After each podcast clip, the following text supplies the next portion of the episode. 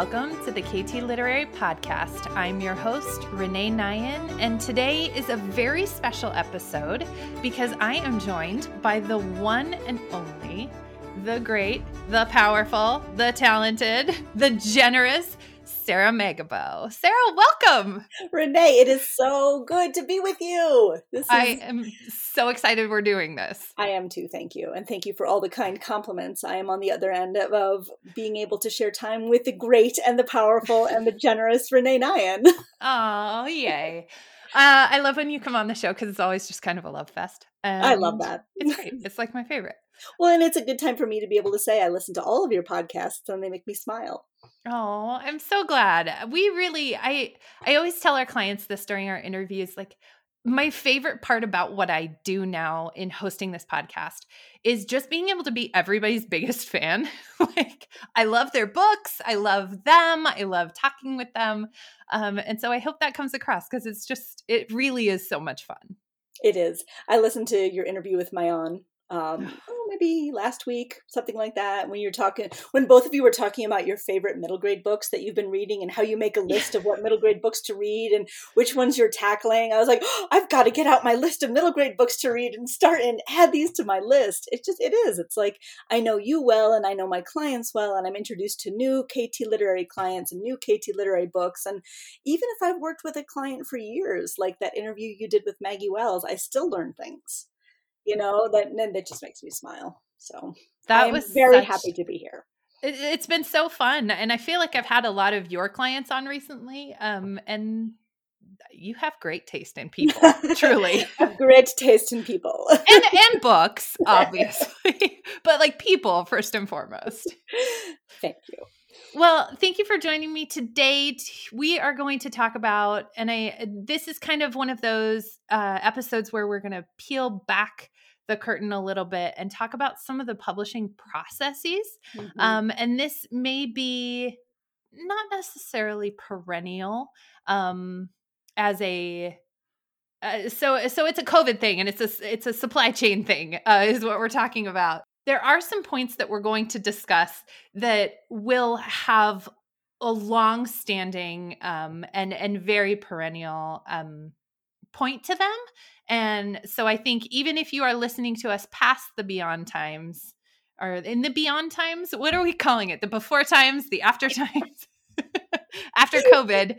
Um, and hopefully, blunt, it's November of 2021, and everybody's hearing supply chain chaos. So, yes. what does that mean? We don't know. Actually, we know a little bit. So, that's what we're here to talk about.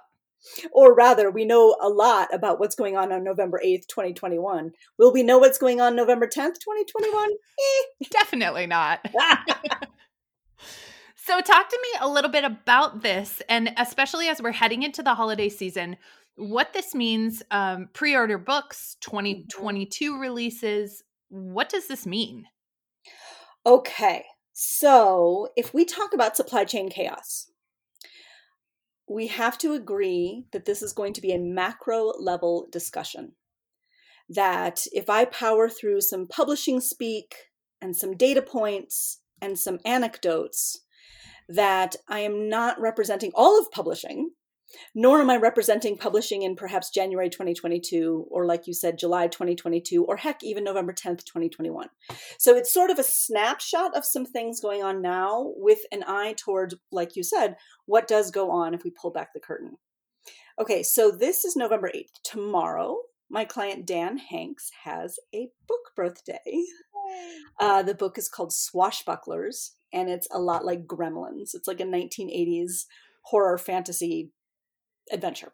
Oh, okay. Oh, that's so fun. So we inked that book deal. I'm going to call it early 2021. Okay. No, sorry, early 2020. Okay, so early 2020, when we are signing the contract, at that point, the publisher is already looking ahead into its calendar and picking a proposed or tentative publication date. And there is a lot that goes into that.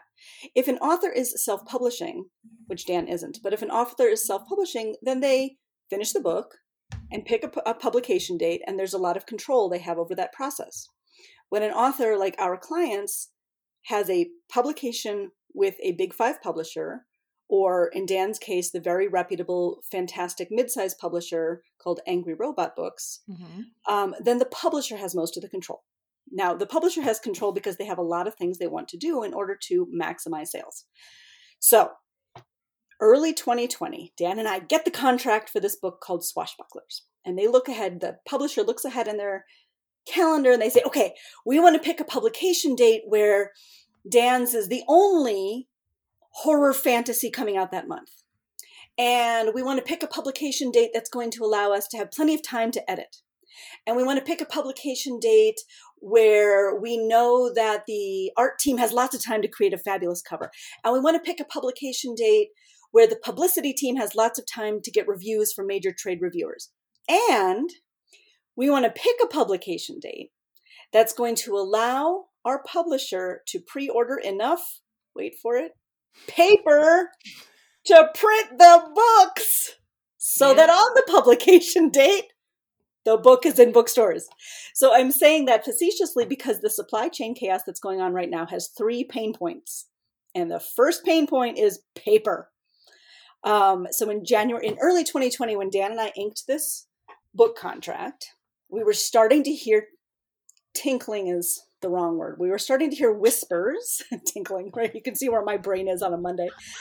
Um, you're starting to hear whispers of paper is rarer, paper is getting more expensive. Mm-hmm. Paper is made from pulp, and it's made at a company that changes the pulp into the paper. And those companies have had shortages of pulp, and they've had shortages of labor, and the pulp that they can get is more expensive. So there's a paper issue, right? So when Angry Robot said, okay, well, Swashbucklers by Dan Hanks is going to come out in November 2021, they already had orders in for paper for their books coming out in 2020 and 2021 and 2022, and they'd already placed an order for that paper that they thought was reasonable for their print runs. Well, all of a sudden, paper's at a shortage. And so the paper companies are coming to the printers who are then going to the publishers who are saying, oh, that order you have for March 2020, we can't fulfill it. And so the publisher has to move March 2020 books to June 2020 books, and there's a snowball effect. So that's pain point number one. Mm-hmm. Okay, pain point number two is let's say that the paper manufacturer can source the pulp, can pay for the pulp, and can manufacture the pulp and change it into the paper. The next pain point is that paper then goes to a company called the printer. These are two different companies, right? In the same way that a Costco is a different company than a Burger King, right? They're two totally different entities. So we finally have paper. The paper goes to the printer. There are printers in the United States. There are more printers in China. It is less expensive to make, to print books in China, for example. So, way back in early 2020, the publisher has contacted their printer and said, okay, we have this book called Swashbucklers coming in November 2021. We're expecting this, um, you know, print run roughly you know, plus plus or minus 10% on either side, roughly this kind of print run. So please go ahead and order enough paper and and slot enough staff to be around in the office in August of 2021 to start the process of turning this pulp paper into printed books. Okay, well, what's going on at the printers? We have COVID. We're 18 right. months into COVID. And so, if anybody, so let's, you know, picture a big warehouse where there's lots and lots of employees. Right. If a person in the warehouse comes down with COVID, the entire staff has to be sent home. So, if, for example, the printer is slated to work on four books on a Monday and that staff is sent home, then all of those books have to get rescheduled to Tuesday or Wednesday or Thursday. Well, then all right. of a sudden, Tuesday, if everybody's healthy, they come in now, they don't have four books to work on, they have eight books to work on. So, COVID has affected what can be accomplished at the printer. Mm-hmm. The pulp is late to the printer. Right. Um, and then once we've successfully gotten the paper and the staff and we've printed the books, they go onto a truck, which goes on to a ship, and the ship gets to the dock where it's waiting to be unloaded. Right. so we have, um, you know, there's there's stories on CNN right now and in the news right now about the the big, you know, backlog of these huge, huge ships piled floor to ceiling with crates full of toys for the holiday season, mm-hmm. sheep to eat, presumably. I don't know, making that up. You know, I don't know, cute little fuzzy sheep. Yeah. Sorry, skip the sheep part. But, and of course, books, containers and containers of books. So let's say that we got the pulp and was made into paper and it was successfully sent to the printer and everybody stayed healthy and can could print the books then they have to get transported and there's a big problem with transportation right now so there's a problem getting the books onto UPS trucks because there's not enough UPS tra- drivers because of the labor shortage. Then let's say they get onto the UPS trucks and they're sent to a ship. There's not enough people working at the shipping docks to load from UPS onto the ships because there's a labor shortage. Then they get into the ship, the ship sails across the ocean, and it's waiting in the dock to be unloaded because there's a labor shortage. Then it finally gets unloaded from the ship onto another UPS truck to go to Barnes Noble, and that's delayed because there's a labor shortage. Right. so there's lots and lots and lots of pain points along the way. The first one is, is the paper, the second one is the printer. Right. And then the third one is finally, let's say it, you know, gets onto a UPS truck and goes to the Barnes & Noble, well, all of the Barnes and Nobles and all the independent bookstores and even Amazon.com and the libraries and the grocery stores and the Target and the Walmart and the book clubs, all of the retailers are going through the same thing that you and I are going through. Mm-hmm. There's COVID concerns, there's labor shortages, there's you know there's there's a lot of things that slow down and already really a, a process that's already going through a lot of hiccups. Mm. So that's supply chain chaos November 2021 in a nutshell. And basically um, you know if if we look at it from a macro level and again this is big five publishing mm-hmm. this is not self-publishing this is right. big five publishing that where the goal is massive worldwide distribution into the big retailers then those are the hiccups and you know paper prices and paper shortages are something that have happened for hundreds of years this is not insurmountable mm-hmm. Labor shortages are things that happen. It's not insurmountable. Worldwide pandemics happen. It's not insurmountable. Um, you know, UPS and shipping hiccups happen. It's not insurmountable. But when they're all stacked on top of each other, mm. it's caused just this massive ripple effect that has has really i mean the fact that it's elevated into the you know the common vernacular supply chain chaos. Yeah.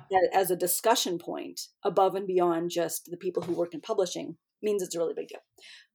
How does that sound? Was is that is that does that answer your question? Is that clear? Is that Absolutely. too much, too little? No, no, that's amazing. And I think it's a really good reminder that there aren't just because it might feel like it, there would just be warehouses full of books that yep they're just saying is supply chain issues and they can't get to you or that the author's sitting on a pile of books in their home twirling their like evil man mustache keeping you know keeping these books from their readers which is absolutely not the case. In some cases it's the books don't even exist yeah. to be able to get to you on on release day.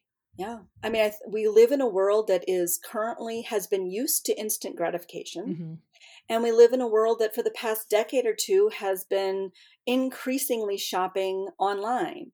And so to conceptualize the idea that there's a file somewhere that has to be uploaded. And if there's no human being in that office because their entire team is out sick with COVID, mm-hmm. the file can't be uploaded, even if there's paper.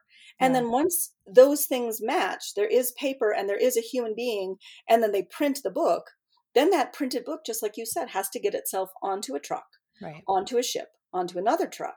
Along the line, there's pandemic, there's labor shortage, mm-hmm. there's increased price, there, I mean, and not to mention, there's books from March 2020, June 2020, March 2021, June 2021, August yep. 2021, all that have clogged, not really, I mean, they're all valuable, but they've clogged up the system sure. to the extent that, you know, it's, it's just really been a snowball.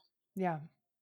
And this is one of the things that like we maybe could have foreseen, I guess, at the beginning of COVID, but it wasn't on anybody's minds, especially not when we're trying to carry on with the business of publishing and signing new book deals and you know everything changed so dramatically where authors yeah. couldn't go out and promote their books in the same way that they had and and everything was so different we just tried to carry on with publishing as it was and you know probably someone smarter than myself saw this coming 2 years down the line but uh, I certainly didn't and well it's got nothing to do with smarts you know you are 110% a plus at what you do and what you see is a slice of the pie. Yeah. The people who placed the print runs saw this coming 2 years ago. Yeah. You know, as a consumer because remember I'm an agent but I'm also a consumer. Mm-hmm. As a consumer when I go into restaurants right now safely, whether they're indoor restaurants or outdoor restaurants, and I live in Colorado, most restaurants right now have a sign that says we're hiring. Yeah. So Here 2 too. years ago could somebody have foreseen that there would be such a tremendous labor shortage? Right. I don't know. That I'm not an economist. Right. Economist? Economist. economist. Right. I can't even say the word. right. But like that's so so you're very, very good at your slice of the pie, and I'm very, very good at my slice of the pie. And you know, Dan's editor is Eleanor, and she's very, very good at her slice of the pie. And Dan yeah. is very, very good at his slice of the pie. What a lot of authors and consumers and probably even agents don't remember is there's so many darn slices of the pie. Yeah you know big five publishing is a massive worldwide endeavor that where the the the book is the center of a gigantic wheel of so many pieces that have to move accurately and efficiently and enthusiastically in order for a book to hit bookshelves. Hmm. And again, you know, a lot of consumers that are used to instant gratification cannot fathom contacting Amazon.com giving Amazon.com their credit card number and then having a response, oh, I'm sorry, you paid for this book, but now it's not available, so you'll have to wait two weeks. Yeah. Or simultaneously walking into a Barnes Noble and saying, but this is the biggest book that's out this season, and having Barnes Noble saying, I'm sorry, it's not here, and we don't know when we're going to get more of them. Yeah. So it isn't something that we're asking consumers to understand because we understand the frustration of not being able to have access to our favorite material. I mean, I just waited two years to see the Dune movie. Yeah. You know, I've been pressing refresh on that thing for two years. I really wanted to see the movie. Um, but so it's it's not that we're asking consumers to reconsider how they approach publishing because that's too much you know it's too much publishing speak sure. but it is it is one of the, you said at the beginning let's draw the curtain back and see what's going on and if we agree that this is a very macro level discussion, there's a lot of nuances that I'm that I'm not addressing. There's a lot of loopholes. Somebody said, "Well, my book came out on time." Great, fantastic. From a macro level perspective, books aren't getting through the system easily mm-hmm. right now. If we're looking at, at, at exceptions, great. Those are good stories to share. Definitely. So that kind of leads me into my next question for you. One of the things that we have been saying um in the lead up to this i'd say in the last couple of months is like pre-order your books pre-order if you love a book it's coming out pre-order the book. But now we're starting to see that's not enough. That's that's not going to necessarily guarantee anything um, for certainly for the holiday season um, and potentially beyond that. What what should we how should we change how we're talking about uh, book sales? I think i mean I, I agree with you. So for listeners the kt literary staff once a week has a big zoom meeting and it is the highlight of my week. Like i get to see everybody's faces and hear success stories and people will come to the meeting and say oh i have interest in this book and this book's coming out next week and we got a cover for this we like we share really good stuff we mm-hmm. also share business news mm-hmm. and i think you're right renee i think it was maybe six eight weeks ago that we first started talking as a team what is going on? What does this mean? How does this affect our authors? So let's compartmentalize your question, right? How do I talk about supply chain chaos in my role as an agent? And obviously, my job, your job, our jobs as agents is to make our clients as much possible money on their books. Um, if I have a credit card and I walk into Barnes Noble and I intend to buy a book and it's not there, that author's not getting that royalty because the guy right. can't buy it. It's a really big problem. Yeah. Right. So I think, if I remember correctly, when we first started talking about this as a team, our workarounds included let's tell our authors that have late 2021 releases and books set to release in 2022. Let's tell them a couple things. One, be mentally prepared for your release date to change mm-hmm. multiple times and possibly even at the very last minute. Two, let's recommend that our authors have a very short copy and paste sentence, two sentences, that they can communicate to upset fans when those upset fans contact them via social media or email. And this email might say something like, I appreciate your support. This is an industry wide upset. We're all working our hardest. Please consider my ebook or my audiobook, please accept my apologies. And, you know, then the author can even say, we will forward this information along to the publisher. The publisher doesn't need the information, the publisher knows this information. Right. But, you know, that was number two is number one, be prepared for release date changes. And number two, have some form of copy and paste. Because what we've seen is that an upset consumer doesn't go to the bookstore, doesn't go to the publisher, doesn't go to the agent, they go directly to the author. Right. And that's that's emotional weight on our authors' shoulders. We're already asking our authors to, to take on so much. Mm-hmm. Uh, it's emotional weight that, as an agent, I'd like to provide a tool to sort of offset some of that weight. Right. Because they're already upset and right. worried. You know, how does that going to change? um, your first week, which is, you know, usually the week that either gets you on a list or not. Mm-hmm. You know, mm-hmm. how is that going to change um, enthusiasm around the project or reviews or whatever? Because yeah if people don't have books and they're not reading books and they're not buying the book right. all of that changes. Right. So i think that as an agent that's been our job but remember that that is our job for clients that have 20 late 2021 and early 2022 releases. Mm-hmm. the information that we have to provide our clients for books for authors who have books out already is different. Mm-hmm. Um, and that information is if it's in a bookstore right now, you're in good shape because people can get it. Yeah. Once the bookstore, including Amazon.com, once the retailer is out of the books, they're not going to get be able to get more. And that means the biggest books of the season, right? Like my client Margaret Rogerson had a gigantic book release at the beginning of October. Mm-hmm. It debuted on the New York Times bestseller list.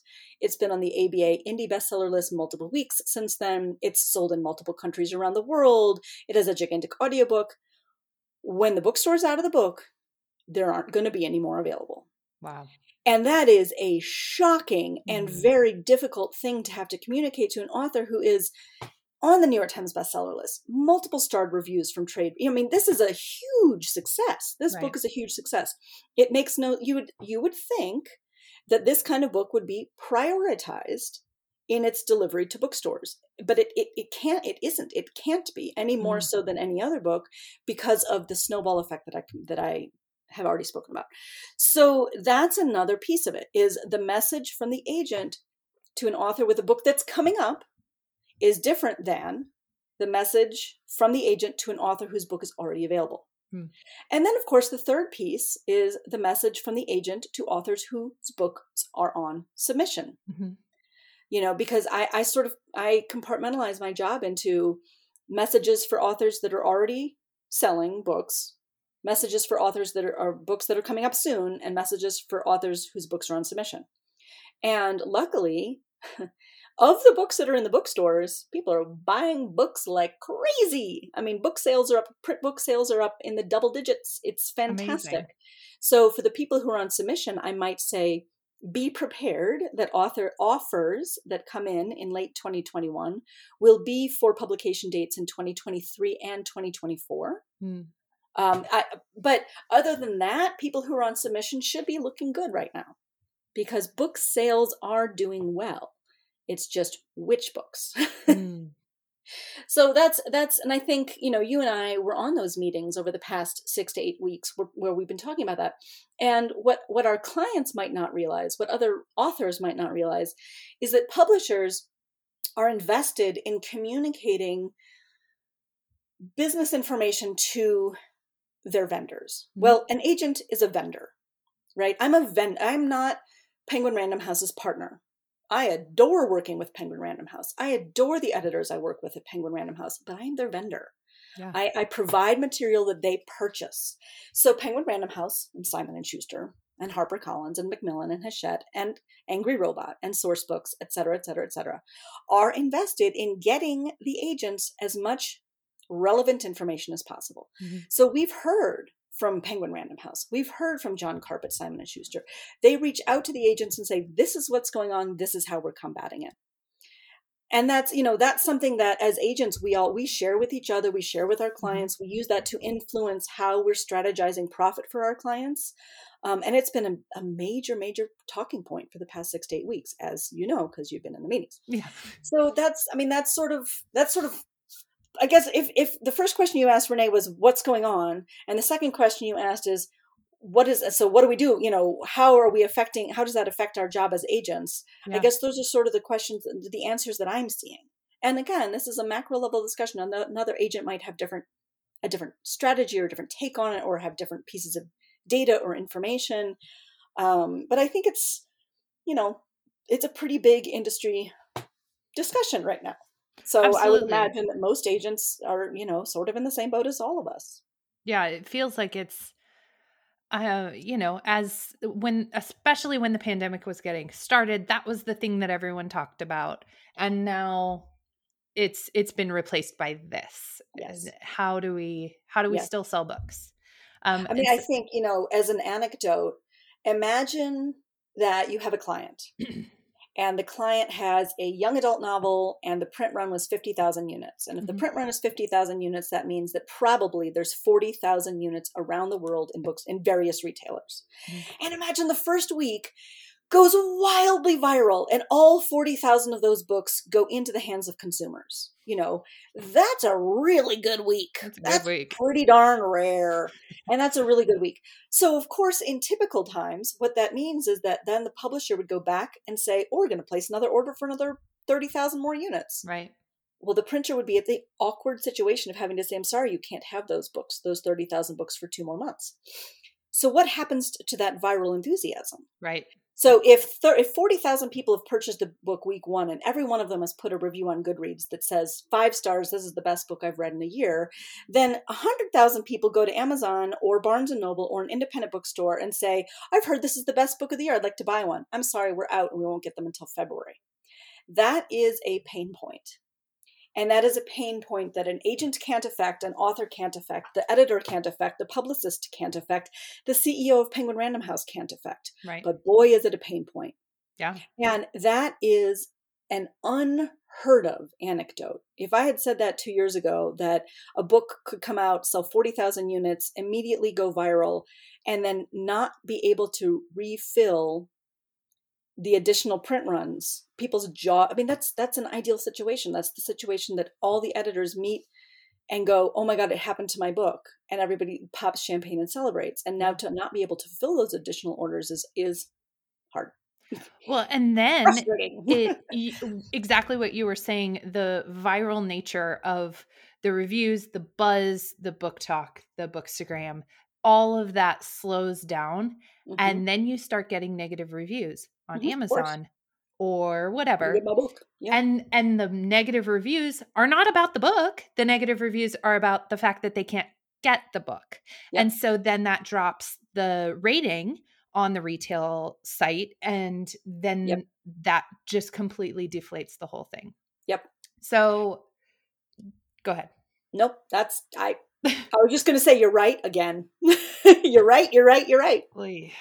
So, it's frustrating, it's painful, but that's yeah. and you'll see a little bit about how what you've just described is the difference between how it's affecting people who are debuting in 2022 versus mm-hmm. people who are on the shelves now.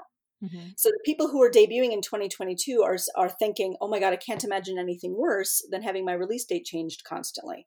Meanwhile, the people in 2021 are saying, "Oh my gosh, I can't imagine anything worse than people not being able to get my book because they can't fulfill um, print runs."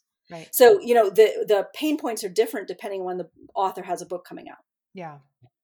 But it still sucks. It's tough. It's for tough. everybody. It's tough. And, you know, for example, um, my client Mike Haspil was in an anthology that came out two weeks ago, Mhm. and people had pre ordered the print book. Pre ordered. The book is called Gunfight on Europa Station. It's a Wild West space opera anthology. It's so fun. I love it. so fun. So imagine being March 2021 and I give my credit card number to Amazon.com and they charge me my 20 bucks. And the release date is set and the release date comes. And instead of getting my book, I get an email saying, I'm sorry, this book is not available. You'll get it in February. That is wildly frustrating. Yeah. And, you know, imagine being an author who's been on submission for a couple years and then gets an offer and then it takes six months for the, us to hammer out the contract. And then we wait for edit letter and then we blah, blah, blah, and we edit and we get a cover and all this waiting and waiting and waiting. And finally, you know, you have the champagne chilling, it's release day and there's no book. It's emotionally, and this is on top of a year and a Mhm. half of COVID Right. right like this it is emotionally there's i don't remember who was talking recently about the human cost of publishing and it's different right Mm. now. It's hard. And there is a there's always a silver lining and the silver lining is that consumers are buying books like crazy right now. Print ebook audiobook. Just the sales numbers are bananas. And that is i feel like i'm crawling my carcass across the you know proverbial table at work my to you know and the one thing i'm holding on to like a dog on a bone is well print you know sales numbers are very good Yeah. so we'll get through this and again i like labor shortages are, are something that we can get through and Mhm. increased pulp cost is something we can get through and jammed up ports for shipping is something we can get through but Yeah. holy heck when you pile it on top of each other Yeah. very tough hope that wasn't too negative it's No. a lot it's a lot it's a lot No, of it's a lot. publishing speak it's a lot of minutia uh, it, it it's just it's a and it's a nuanced discussion and i'm missing a lot of talking points in the you know effort to keep this to under four hours but it but it's it, it is tough there's no way around it Yeah.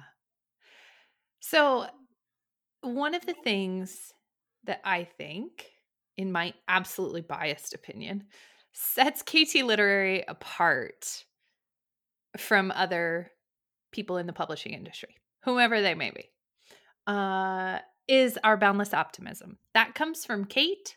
She's one of the most optimistic people I know. absolutely That comes from you. I, the way that you can spin a horrible situation to be something wonderful is. i drink a lot of coffee it is unbelievable. You're unreal, Sara. I love it. So, can we leave anybody who is feeling uh, deflated or feeling upset? Can we leave them with like a takeaway? Is there, you know, what can we do to support our favorite authors in this time? And and I think you've kind of alluded to some of it. Um but like how can we how can we support publishing um wherever we're at? Yeah. I think I think that's a really great question, and again, I don't feel like that was the world's most optimistic twenty minutes that I just shared with you.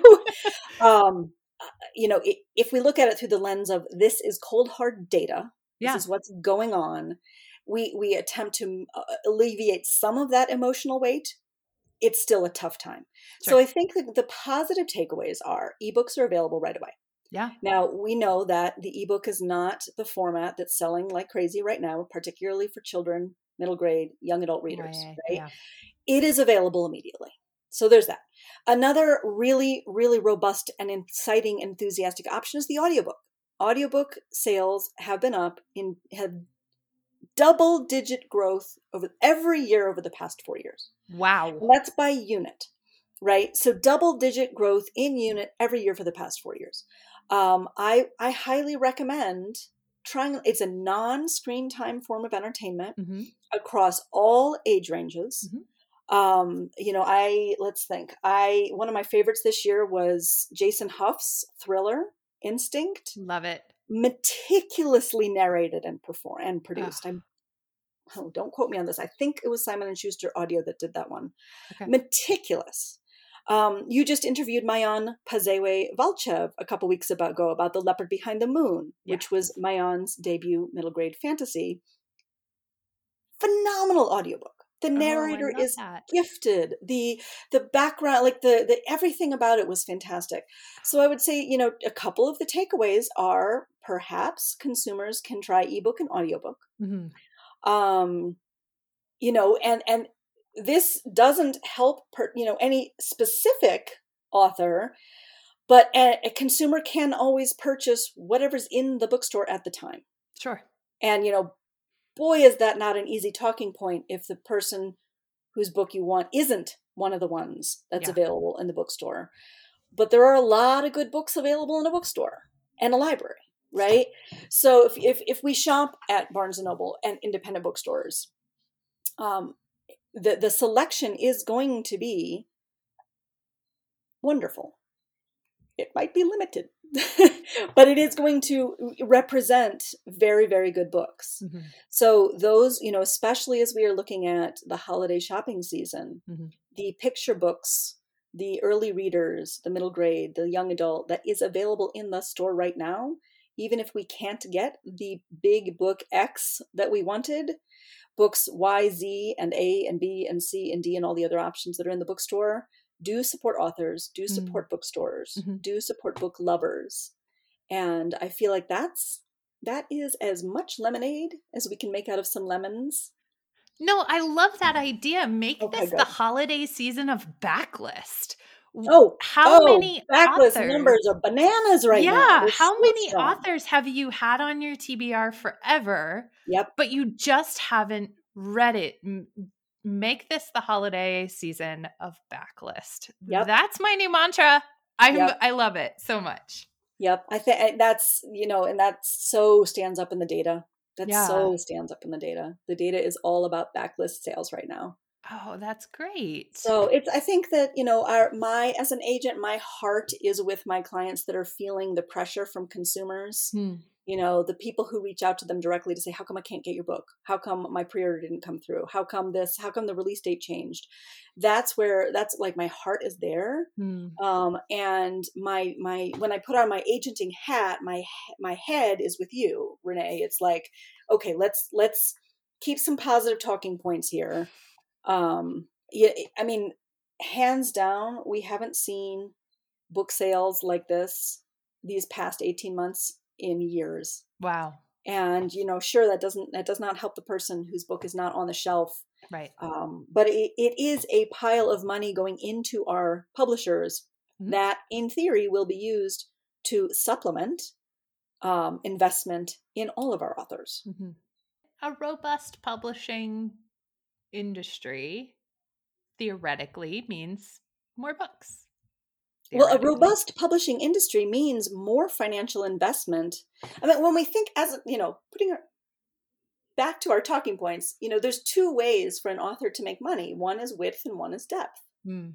Right? Mm-hmm. And so we can simultaneously have a client that publishes multiple books and our jobs, you know, Renee's job, Sara's job, Kate's job, etc., is to make sure each one of those books is as profitable as possible. And so a robust industry means both of those things are nourished. Mm. You know, an author might only want to write one book. An author right. might want to write 10 books. And if an author wants to write 10 books, then it's our job as agents to try and make that happen. Simultaneously, whether they write one book or 10 books, each book there's a strategy for making it as profitable as possible. Mm-hmm. And when we take away the ability to get print books into bookstores, that decreases profit opportunity considerably. However, if profit is up at the big five publishers, then that investment is there for the long-term conversation, even if mm-hmm. it's a short-term hiccup. Mm-hmm. And that's that's the that's the most positive spin I can put on it. It's, you know. Wow. Well, I think what you're talking about with the everybody having a different strategy, romance and sci-fi, like fantasy, not going to be as affected by this as YA and middle grade picture books, eh, picture books because cookbooks. I mean, think about right. what people buy during the holidays: your cookbook, your right. memoir, your your book club book, your right. hardcover historical for grandpa. Yeah, your um, airport um, reads. Yeah, yeah, like those. Those are going to be more, especially frontlist. Those are going to be mm-hmm. more heavily impacted. Mm-hmm. Um, I have clients. I have romance clients that sell up. I think forty percent ebook you yeah. Know, some, Roni Loren sells probably 60% in print and 40% ebook, combined ebook and audiobook. Wow. Um, so we can re- we can rely a little bit more heavily on ebook and audiobook distribution Mm-hmm. than we can, for example, on Mayans, which is this gorgeous hardcover illustrated middle grade. Right. Um, that you know there there's different there's different strategies for the for books. Yeah. Um, I mean, if I, if I tell my middle grade authors go ahead and promote your ebook, they're going to look at me like you know blankly because Right. ebook doesn't sell very well to middle grade readers. Right. Um, so yeah, it's there's it's a nuanced discussion. It's something that as age as an agency and as agents, we're talking about a lot. Mhm. We're talk we talk about this a lot because Yeah. we want to be able to provide our authors with the most profitable solutions possible when publishing has hiccups. Mm. And publishing always has hiccups. It That's always. I tell my this is a joke. is sort of a joke, but I tell my clients when they get a book deal to put up an Excel spreadsheet with a hundred lines on it. And every time something goes wrong, you just put it in. And when you get to a hundred, you're at about normal. And it's not to say that it's terrible. It's a, it's just to say that there are just so many hiccups when there's so many pieces of the pie that have to be moving. Right. When there's so many cogs in the wheel that have to be moving, there's just always going to be hiccups. This is just a hiccup that it's just on top of so many other hiccups mm-hmm. and it's such a tough one that you know it's elevated itself up to the general conversation Yeah. uh, and i think that's what uh, to me that's what's interesting about this and and can feel overwhelming hmm and frustrating um, but again you know to speak back to the lemons into lemonade the good news is that holy cow are people buying a lot of books right now Good. so we're going to have the the publishers will have the money Mhm. to keep the proverbial ball rolling through this hiccup. That was a sloppy analogy, but I think you know what I'm talking about. Yep, At I the end of the day, it's going to be okay. Well, uh, let's close out on that because I think that is something really great to keep in mind. Buy backlist, buy ebooks, buy audiobooks. Feel free to pre-order and and purchase your hardcovers. Uh, just know that they're not going to be there when you think potentially. Um, and please don't come after the the authors. Yeah. The authors are just doing their best. And as I mentioned before, no one's sitting on a pile of books, twirling a mustache, laughing about uh, keeping things from their readers. No one, no one wants to do that. Yeah. Um, so, onward. Onwards. I my I- my new tagline is "Here's to easier days." Here's to easier days, Megibow. It's right. Thank you so much for joining me for this conversation. It's so enlightening. I always love picking your brain about things. Um, I really appreciate your time. My pleasure.